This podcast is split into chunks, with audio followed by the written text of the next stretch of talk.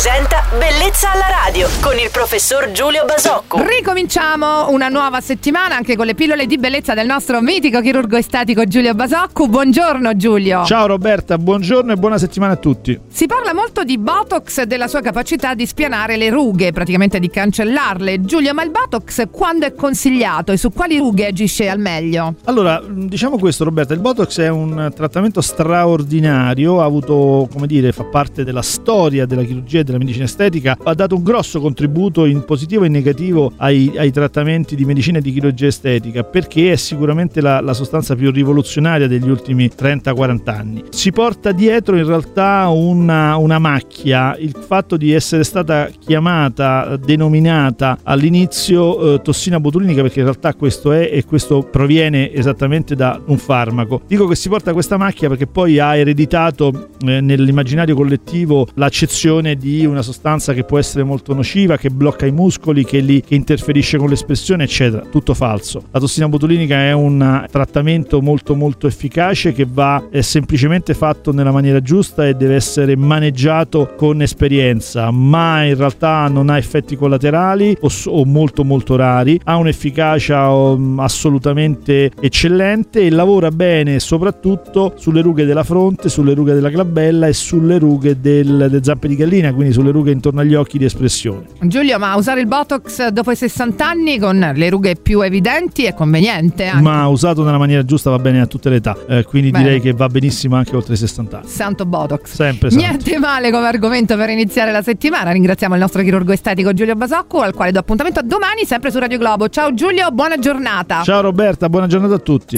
Bellezza alla radio.